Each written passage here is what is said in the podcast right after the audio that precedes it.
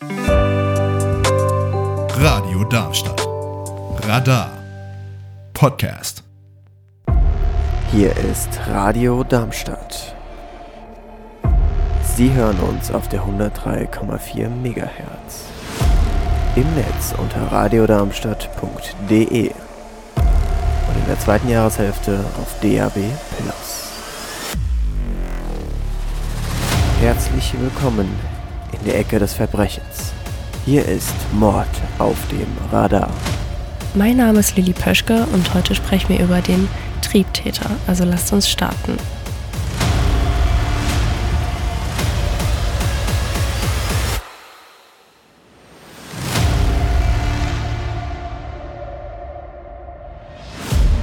Das Ereignis am 1. Juli 1959 würde ich gerne wieder ungeschehen machen. Ein Malermeister und eine Krankenschwester hatten ihr Wunschkind zur Welt gebracht. Mich. Was sie zu diesem Zeitpunkt jedoch noch nicht wussten, war, dass sie einen Teufel zur Welt gebracht hatten. Und das ist meine Geschichte. Wir befinden uns im Jahre 2007 in der forensischen Psychiatrie in München. Zwei Männer in Polizeiuniform führen mich durch ein großes Gebäude. Der frische Geruch, das viele Licht, was in mein Gesicht strahlt, alles so ungewohnt, aber auch so schön zugleich. Ich werde in einen Raum reingeführt, der Raum eines Psychiaters. Der Name des Psychiaters ist Nedopril. Er wartet bereits auf mich. Seine Anspannung und sein Unbehagen, als ich reinkam, konnte ich durch den ganzen Raum spüren. Nehmen Sie doch bitte Platz, Herr Eckert, sagt der Professor mit weicher Stimme und weist auf einen Stuhl gegenüber seines Schreibtisches. Er selbst verfügt über eine Berufserfahrung, die mittlerweile mehr als 40 Jahre zählt. Unzählige forensische Gutachten hat er schon erstellt, besonders sadistische Mörder nahm er genau unter die Lupe. Doch dass der Mann, der ihm gegenüber saß, von einem anderen Kaliber war, das wusste er schon von der ersten Minute an. Umso wichtiger war es, gut vorbereitet zu sein, um Überraschungen vorzubeugen. Deswegen weiß er auch alles aus Eckarts Akte, die ihm die Staatsanwaltschaft übergab und auch von seinem Geständnis an die Polizei. Die Befragung beginnt also. Wie geht es Ihnen körperlich, Herr Eckert? Er klagt über Herzrhythmusstörungen und einen hohen Blutdruck. Das läge allerdings daran, dass er in ein anderes Gefängnis verlegt worden ist und dabei vergaß, seine Tabletten zu sich zu nehmen. Seine Wirbelsäule habe sich zudem auch abgenutzt, da er jahrelang als Maler tätig war. Deshalb ist er Lkw-Fahrer geworden, um seinen Rücken zu schonen. Ansonsten liegen jedoch keine körperlichen Beschwerden vor. Nun muss Professor Nedobril den Sachen auf den Grund gehen, wieso Eckart all die ihm vorgeworfenen Taten begangen hat. Und das scheinbar Unerklärliche für alle anderen Menschen erklärbar zu machen. In seiner Akte sind einige Fotos seiner Opfer hinterlegt. Das sind Fotos aus Eckarts Trophäensammlung. Er hat jedes einzelne Foto aufbewahrt und über Jahrzehnte die gleiche Vorgehensweise verfolgt, wie sich aus seinen Fotos erschließen lässt. Alles fing an, als er in Europa war. Dort lockte er Prostituierte mit Geld in seine LKWs. Er wirkte sie bewusstlos und hing sie schließlich in seinem LKW auf. Es war für ihn ein gottgleiches Gefühl zu sehen, wie die Frauen um ihr Leben kämpften, bis schließlich auch das letzte Fünkchen Leben ihren Körper verließ und sie nur noch zuckten, so dass nichts mehr weiter als die rot angelaufenen Augen und die trockenen, blau gefärbten Lippen zurückblieben. Er beschreibt es als geile Macht über Leben und Tod. Und während sie dort aufgehängt vor ihm waren, verging er sich an ihn. Ein Grund für seine Trophäensammlung war, diese Momente nicht zu vergessen.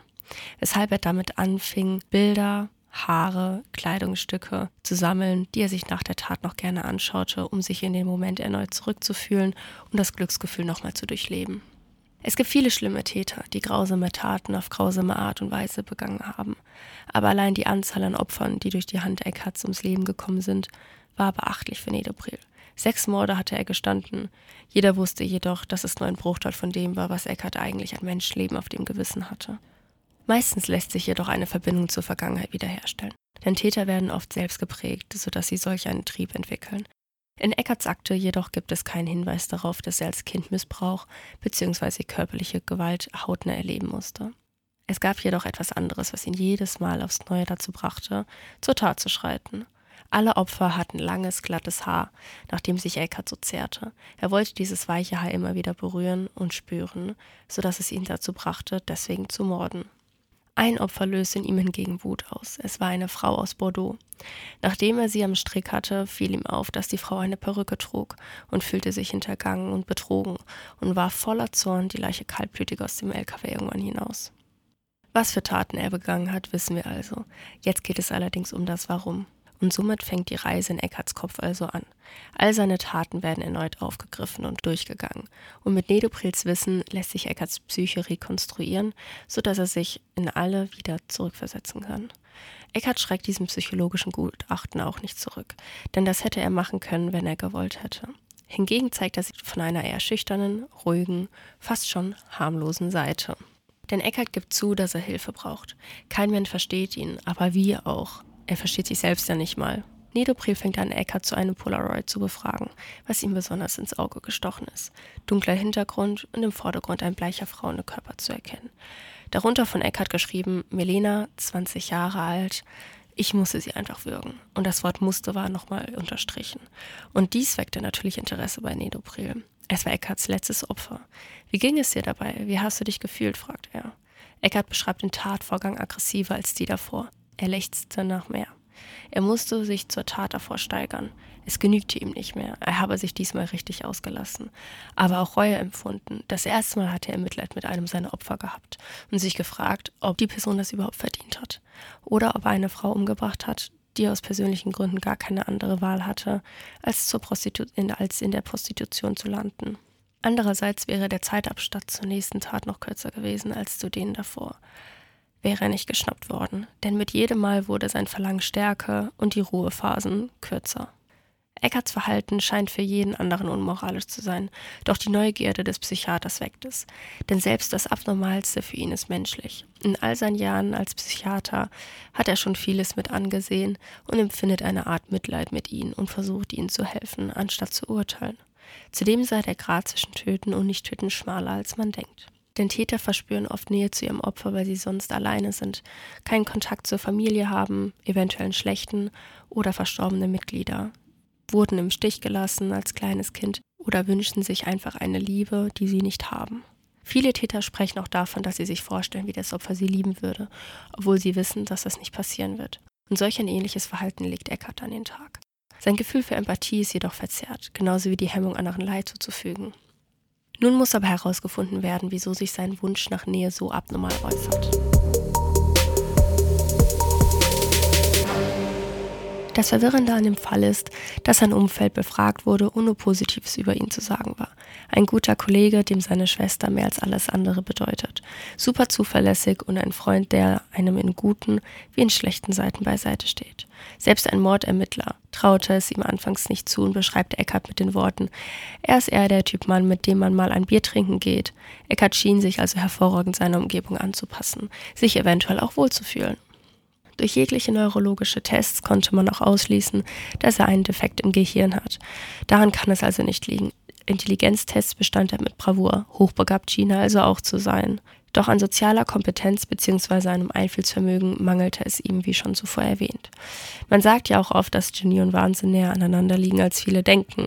Das liegt unter anderem daran, dass das Gen, was Psychosen erhöht, gleichzeitig auch die Kreativität und die geistige Kompetenz steigert. Häufig äußert sich der sogenannte Wahnsinn durch einen Kontrollverlust, sodass Gefühle ungehemmt gezeigt und ausgelebt werden.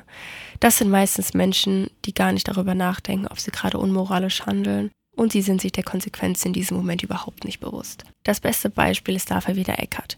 Ihm wurde nachgewiesen, dass er unter einem hochemotionalen Druck seine Selbstkontrolle verliert. Er wehrte sich auch nicht bei seiner Verhaftung damals. Sie nahmen ihm vielmehr einen Stein vom Herzen. Nicht nur das Leid der Opfer konnte somit enden, sondern auch sein eigenes. Bei seiner Verhaftung hatte er nämlich schon wieder das Verlangen verspürt. Er vergleicht es mit einem Anfall eines Epileptikers. Denn dieser würde auch spüren, wenn ein Anfall kurz bevorsteht, gegen den man sich nicht weiter wehren kann, weil er sowieso eintrifft. Er war wie besessen vom Töten. Es raubte ihm den Schlaf. Er dachte am laufenden Band daran. Vor allem, wenn er Frauen auf der Straße sah die mit ihrem offenen Haar an ihm entlang liefen. Er hatte so eine blühende Fantasie, so dass er nicht mehr klar denken konnte und ihm die simpelsten Dinge schwer fielen. Seine Fantasie wurde lediglich durch einen Augenblick oder ein Bild zu einer kompletten Story zusammengesetzt. Der Professor legte ihm aus Neugier eine Zeichnung vor. Eine junge Frau in einem Bett, davor ein Mann erkennbar, der seinen Rücken zur Frau richtet. Manch ein anderer sah in der Zeichnung einen trauernden Mann, der seine Frau verloren hatte, einen Streit in einer Beziehung. Eckart assoziierte mit ihm ein Auftragskiller. Er schleicht nachts in das Haus hinein, ihm ist wohl bewusst, dass er kein Leer machen sollte, indem er auf die Zielperson schießt. Also beschließt er, sich auf ihren Oberkörper während dem Schlafen zu setzen und sie mit seinen Händen zu erwürgen. Somit wird möglichst weniger Aufsehen erregt. Und das Bild ist dann nach der Tat entstanden, als die Frau schon tot im Bett liegt und der Täter seine Identität verstecken möchte und somit sieht man nur seinen Rücken. Da solch eine Tat einen Adrenalinkick gibt, geht der Auftragsmörder im Anschluss in die nächstliegende Bar, um mit einem Bier den Abend entspannt ausklingen zu lassen. Perplex sitzt Nedoprel in seinem Stuhl, als Eckart ihm von seiner erfundenen Geschichte erzählt. Mit welch einer Fantasie er mit nur einem kurzen Blick auf ein Bild solch eine ausgefeilte Geschichte erfinden kann. Erschreckend, aber gleichzeitig auch faszinierend. Doch nun soll Eckart eine wahre Geschichte mit Nedoprel teilen. Die von seinem letzten Opfer, Milena. Sie fiel ihm ins Auge, als er mit seinem LKW auf dem Weg nach Barcelona war und sie am Straßenrand stand und auf neue Kunden wartete. Und so stieg sie zu ihm ins Führerhaus und sie fuhren auf den nächstgelegenen Parkplatz. Eckart zögert nicht lange, zieht direkt nach dem Anhalten die Vorhänge zu und setzt sich auf sie und wirkt sie anschließend. Um ganz sicher zu gehen, hing er sie bei sich im LKW auf, damit sie auch das letzte Fünkchen Leben verliert. Währenddessen kämmte er noch ihre langen, glatten Haare. Kurz danach musste er jedoch weiterfahren. Seinen Beruf nahm er nämlich ernst. Die Fracht musste rechtzeitig ankommen und so ließ er Milena in der Schlafkabine mehr als 70 Kilometer lang vollkommen entblößt liegen und legte sie bei passender Gelegenheit an einem Ort ab. Wie Müll wurde sie entsorgt, sagt die Spaziergängerin, als ihr Hund sie fand. Zu Eckarts Unglück wurden kürzlich erst Kameras in der Umgebung aufgestellt, sodass man relativ schnell feststellen konnte, dass die Kamera das Logo von Eckarts Tanklaster mit aufgenommen hatte. Schon zwei Wochen später wurde Eckart verhaftet und die Polizei durchsuchte Eckarts LKWs. Man konnte Polaroids, Seile mit Blut und Haaren finden. Nicht nur von Milena, sondern auch von anderen Frauen. Jede war auf ihre Art und Weise ein Höhepunkt für Eckart. Aber auf eins wartete er bei allem, endlich ihre Haare zu streicheln. Deswegen schnitt er den Frauen auch immer die Haare ab, um sie auch im Nachhinein nochmal anfassen zu können. Wenn ihn das nicht mehr reichlich befriedigte, suchte er sich ein neues Opfer. Während Nedoprel mit ihm über seine Opfer spricht, fällt ihm eine Veränderung in Eckarts Verhaltensweise auf. Er atmet schneller, läuft rot an und sein stilvolles Reden über Frauen hört auf. Er beschreibt sie lediglich nur noch mit den Worten, es sei eine geile Note gewesen. Ob er das richtig deute, fragt der Professor und ihn das Thema errege. Eckhart bejaht die Aussage. Er beschreibt es als Vorfreude, wie man sich auf einen Geburtstag oder auch das Weihnachtsfest freut. Er war süchtig nach dem Würgen. Eckart traut Nedopril nun so sehr, dass er sogar zugibt, dass er die Kollegin bei der Radiologie auch schon unter die Lupe genommen hatte. Und wenn er mit ihr alleine wäre, er ihr das Leben wahrscheinlich auch genommen hätte und schmunzelt. Um herauszufinden, wie es zu all dem kam und was Eckarts Verhalten auslöst, muss Nedopril einige Jahre zurück, bei dem 47 Jahre alten Mörder. Und so erzählt Eckhart dem Professor von seiner Kindheit, einer dunklen, mit Mottengeruch besetzten Wohnung im Vogtland in der DDR. Sein Vater war ein fleißiger, penibler Mann, dem die schulischen Leistungen seiner Kinder sehr wichtig war. Seine Mutter kochte immer schöne Gerichte, war jedoch das aggressivere Elternteil. Und schon in jungen Jahren plagten Eckhart viele Albträume.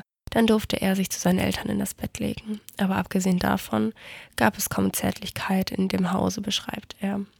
Beide Eltern erhoben auch hin und wieder die Hand gegen Eckhart mit beliebigen Hausutensilien. Zu seiner Schwester hatte er jedoch ein gutes Verhältnis. Mit ihr teilte er, bis er 22 Jahre alt war, ein Zimmer. Sein Bruder war halt einfach da. Ein eher neutrales Verhältnis, wie er es beschreibt.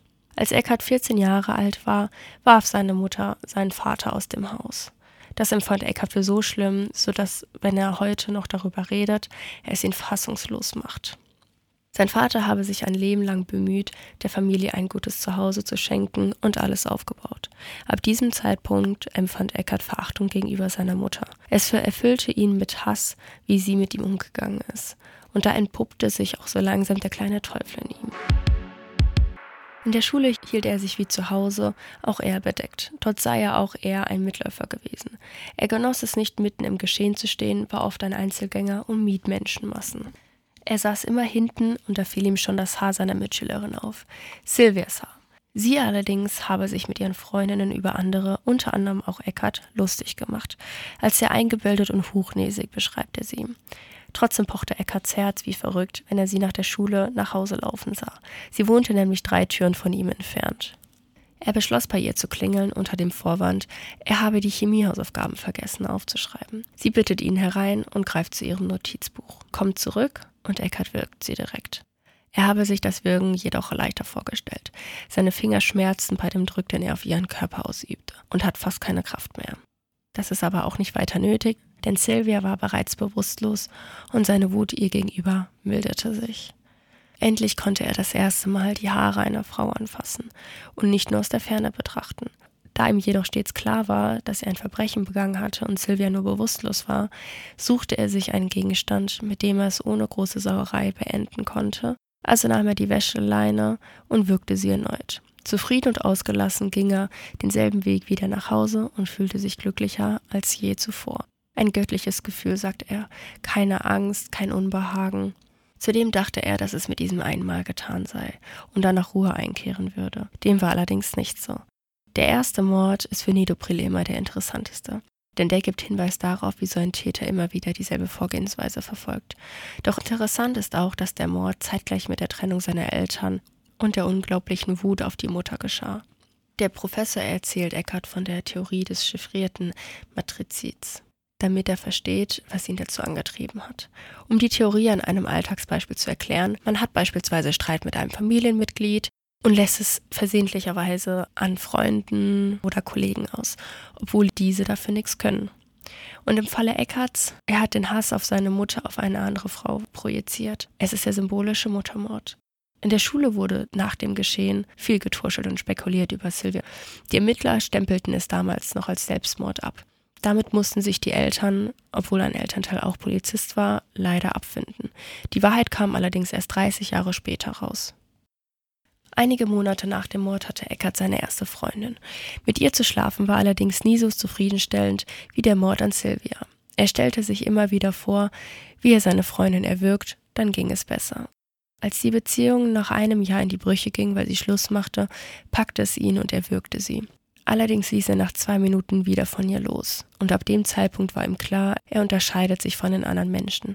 Sein Verlangen konnte er kaum kontrollieren, er war unersättlich.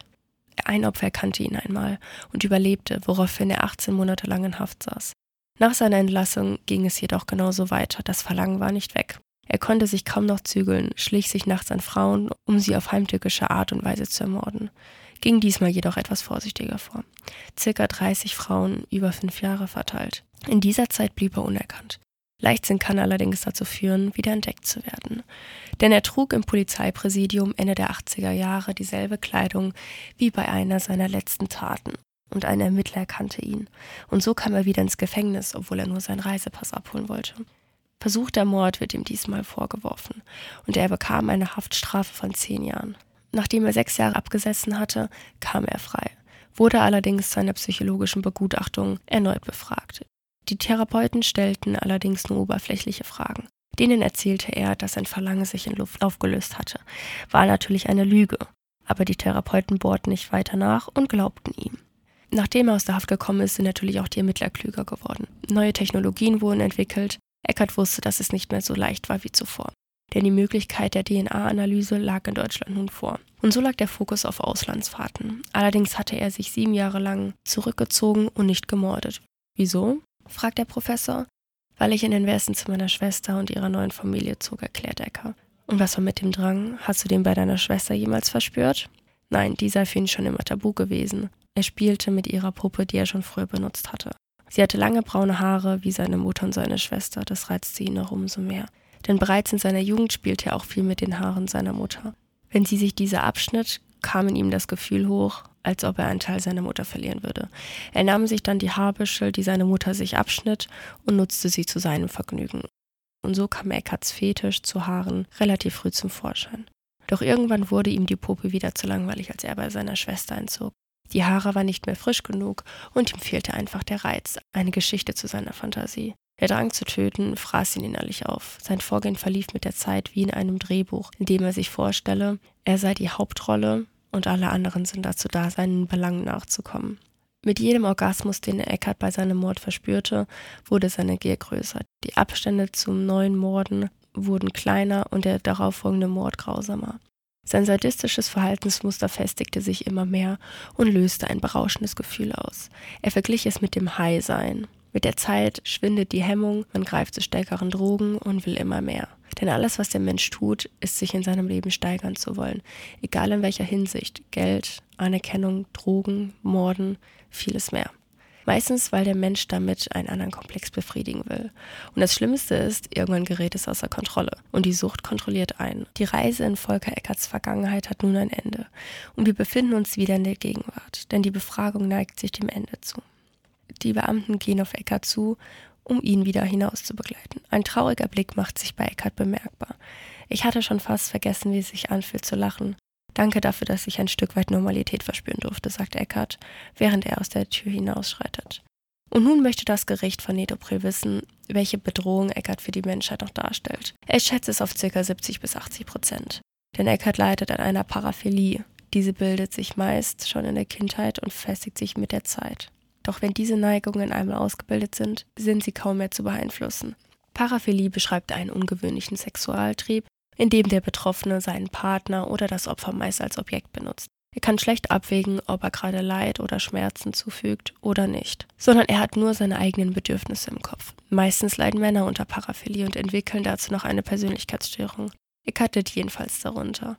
Denn er wollte nicht mal töten, er wollte lediglich seine Spuren verwischen und nicht von der Polizei geschnappt werden. Das Wirken bzw. Aufhängen war der eigentliche Reiz, doch das Töten kam nicht drum herum. Deshalb empfiehlt Nedopril dem Gericht auch, Eckert keine Gefängnisstrafe zu erlassen, sondern ihn in eine psychiatrische Einrichtung zu überweisen, damit ihm hoffentlich ein bisschen geholfen werden kann. Ein Puzzleteil fehlt jedoch. Wieso kam der Trieb so unfassbar früh bei ihm zum Vorschein? Sehr ungewöhnlich, dass ein 14-jähriger Junge kaltblütig seine Mitschülerin ermordet, ohne danach Gewissensbisse oder Angst zu verspüren. Das Rätsel löst sich zwei Wochen später auf, als ein Anruf zu Nedopril durchgestellt wird. Es ist die Radiologie. Sie haben Eckhart in ein MRT gesteckt und etwas Ungewöhnliches im vorderen Bereich des Gehirns entdeckt. Helle Flecken in der Hirnregion waren abgebildet. Dieser Bereich ist zufällig auch zuständig für die Steuerung und die Kontrolle der Impulse und Emotionen. Professor Nedopril zieht einen Neurologen dazu. Dieser vermutet Narbengewebe, was durch eine Entzündung der Blutgefäße entstanden ist, vielleicht die Folge einer autoimmunologischen Gefäßkrankheit. Das erklärt wiederum, wieso Eckert solch ein ungewöhnliches Verhalten an den Tag legte. Es ist ein warmer Sommer 2007 und Eckert steht kurz vor der Gerichtsverhandlung. Die Polizei ermittelt währenddessen unter enormem Druck, weitere Mordfälle aufzuklären, um Eckert hoffentlich auch an diesen zu belangen. Vorwiegend war er in Europa unterwegs. England, Griechenland, Italien, Polen, Tschechien, Skandinavien. Überall, wo er war, gab es tote Prostituierte. Man konnte sie nur nicht auf ihn zurückverfolgen. Klar war jedoch, dass Eckart nicht nur sechs Frauen ermordet hatte, die er der Polizei gestand.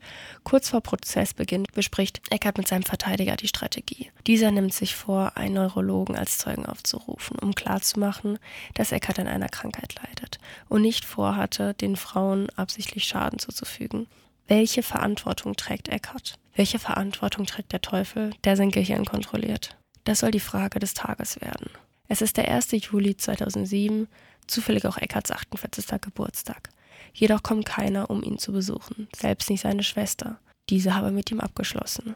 Und so kommt es, dass Eckhart wartet, bis es Nacht wird, um sich sein Leben genau so zu nehmen, wie er es bei seinem allerersten Mord getan hat. Sylvia. Er nimmt eine Gardine, bindet einen Strick daraus und hängt sich auf. Leider wurde nie beantwortet, zu welchen Teilen Eckart Schuld an seinen Handlungen trägt. Was mich jetzt interessieren würde, ist, ob ihr der Aussage zu Anfang zugestimmt hättet, dass seine Eltern einen Teufel zur Welt gebracht hatten. Ihr könnt euch ja auch mal durch den Kopf gehen lassen, wie ihr das bewertet hättet. Bis zum nächsten Mal.